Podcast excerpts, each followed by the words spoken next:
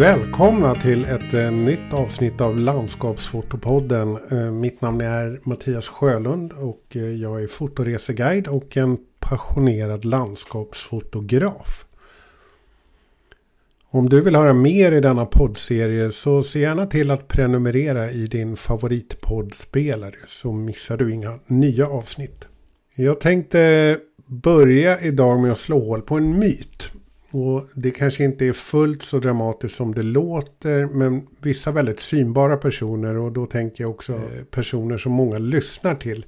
Har fått en del vad det gäller just AI om bakfoten. Och nu är kanske AI inte det jag helst önskar prata om. Annat än jag tycker att det är väldigt viktigt att förstå och framföra att AI aldrig kommer att förstöra just ditt fotograferande så länge ditt fotograferande är någonting du gör för din egen skull. Självklart kommer ny teknologi att påverka många människor och eh, många yrkesarbetande fotografer, främst då kanske inom reklam och kommunikation, kommer ju att påverkas. Men att ny teknologi målar om landskapet är ju egentligen inget nytt kameran drev en gång i tiden de målande konstnärerna från eh, realism till ett mer målande uttryck som exempelvis impressionism. Det vill säga någonting som var lite mindre fotolikt. Med andra ord så bidrog ju kameran en gång i tiden till att en hel yrkeskategori fick sadla om. Men den eh, stora frågan på det individuella planet handlar ju egentligen inte huruvida AI kommer att ersätta vissa yrkesroller eller om AI faktiskt producerar bättre bilder än människor. Utan frågan är hur AI kommer utveckla fotografen likt kameran en gång utvecklade den eh, målande konstnären. Men vidare till myten där och jag har hört flera namnkunniga fotografer yttra att AI skulle hota upphovsrätten. Då de menar att AI helt enkelt snor delar av deras eller andras bilder och sätter ihop en egen bild. Och om det vore sant så skulle det ställa till saker och ting ganska oerhört.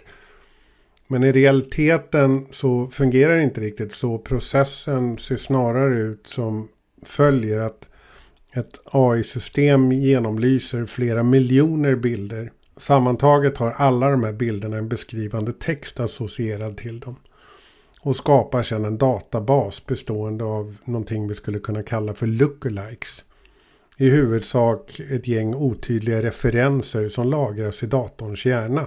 Och när den gör det här med flera miljoner bilder så har ju hjärnan ett system som kan känna igen bilder och delar av bilder och relatera till dem.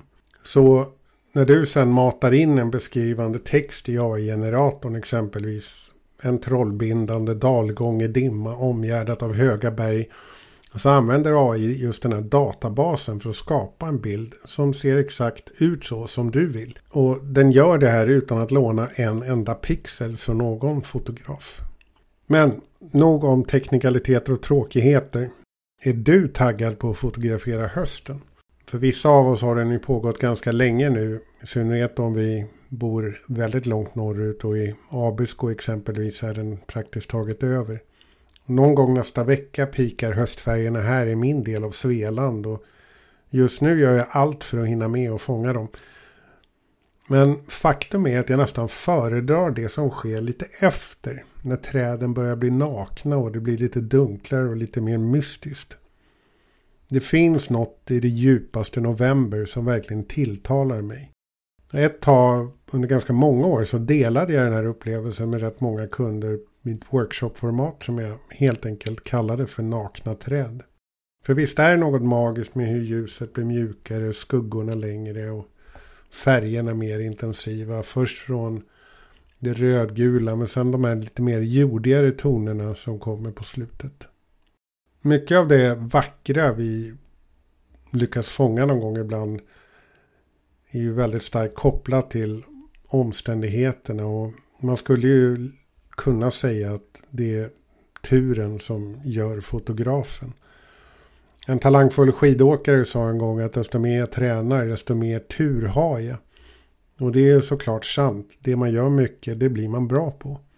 En av Sveriges mest framstående låtskrivare har angivit tre anledningar till, till eh, sin framgång. Och det är tur, timing och talang. Jag är benägen att hålla med både Stenmark och eh, Martin Sandberg. Talangen som vi erhåller genom hård träning måste finnas i grunden. Timingen kan vi som fotografer till del kontrollera. Men allt annat ligger ju utanför vår kontroll.